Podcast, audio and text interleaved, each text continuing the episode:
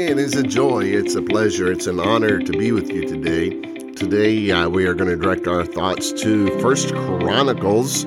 If you can find that in your Bible, it is in the Old Testament, chapter 11 and verse 9. It says simply this So David waxed greater and greater, for the Lord of hosts was with him. This is Pastor Gary Click from the Fremont Baptist Temple on the Faith in Five podcast, and I hope that you have liked or subscribed, or you will do so soon.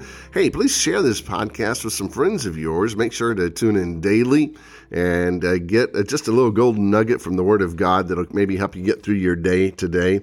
And so uh, today, the, the topic or the title is Greater by God's Side. And uh, I love what we read here. Now, David is in this uh, part of his life where he's done being chased by Saul. Saul has died along with uh, David's friend and Saul's son Jonathan. And uh, now the nation of Israel has gathered around David as the king. And uh, the Bible says in First Chronicles 11 9 against us, so David waxed greater and greater. And then it tells us why. For the Lord of hosts was with him. And now David is a he's just a kid that started off in anonymity, uh, anonymity, I guess I should say. And uh, David uh, was just a kid. Uh, he was the youngest son of his father Jesse. His brothers were out fighting in the war, and uh, they came upon this giant named Goliath, and everyone was afraid of him. And David showed up. He was just a delivery boy. He's like, you know, the UPS man sent from his father to take some food to his brothers who were in battle. And David's like, hey, what's going to happen to the guy that really knocks him out, knocks his lights out? And his brother's like, just shut up. You just came here to watch the war. I know you, you're just prideful, naughty, nasty. And, and he kind of thought like David was maybe making fun of him because he was afraid and, and so forth. And David says, what have I done? Is there not a cause? He goes out and he fights the giant. Even though he was the least likely person to conquer the giant, he did it.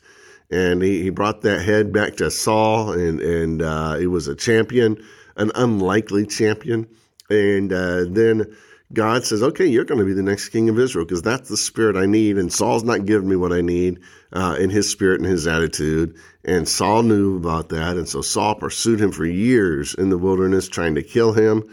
And uh, David would not respond, even though opportunities had been laid before him. He would not uh, fight back.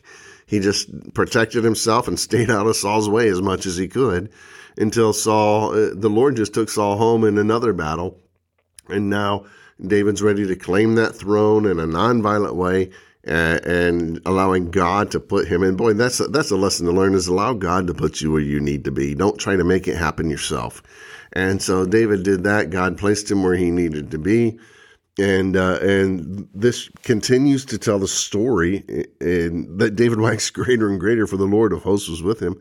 And we know that one day God just says to David, "Listen, you have pleased me so much. And, and, it's not that David didn't make mistakes, but when he made mistakes, he certainly repented of those mistakes. And when David fell into sin, he repented and he wept and he was, eh, it grieved his soul. Not that he got caught, but that he actually was so wicked to do it. He was disappointed with himself, not with the fact that he got caught.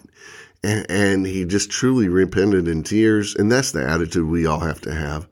And that's what brings God close to us is that ability to repent, uh, to recognize our sin, to confess it to God, uh, not in a perfunctory way that says, okay, God, you caught me. You got me red handed. All right, I'm sorry. No, but really a heartbreaking way and, and true, intentional uh, repentance. And David did that, and God says, You have the attitude that I need and made a promise to him that there would not fail to sit uh, of the, uh, one of his children on the on the throne of Israel, and in fact fulfilled that prophecy in such a way that when God sent His only Son into the world, He came in through the seed of a virgin or through the, the womb of a virgin, and uh, was the holy child of God. And both the biological mother and the adoptive father were children of David, long, long descendants of David. And that's uh, what David really waxed greater and greater. If you want greatness, submit yourself to God, walk with Him. Pastor Gary Click here, the Faith in Five podcast. Info at faithinfive.org.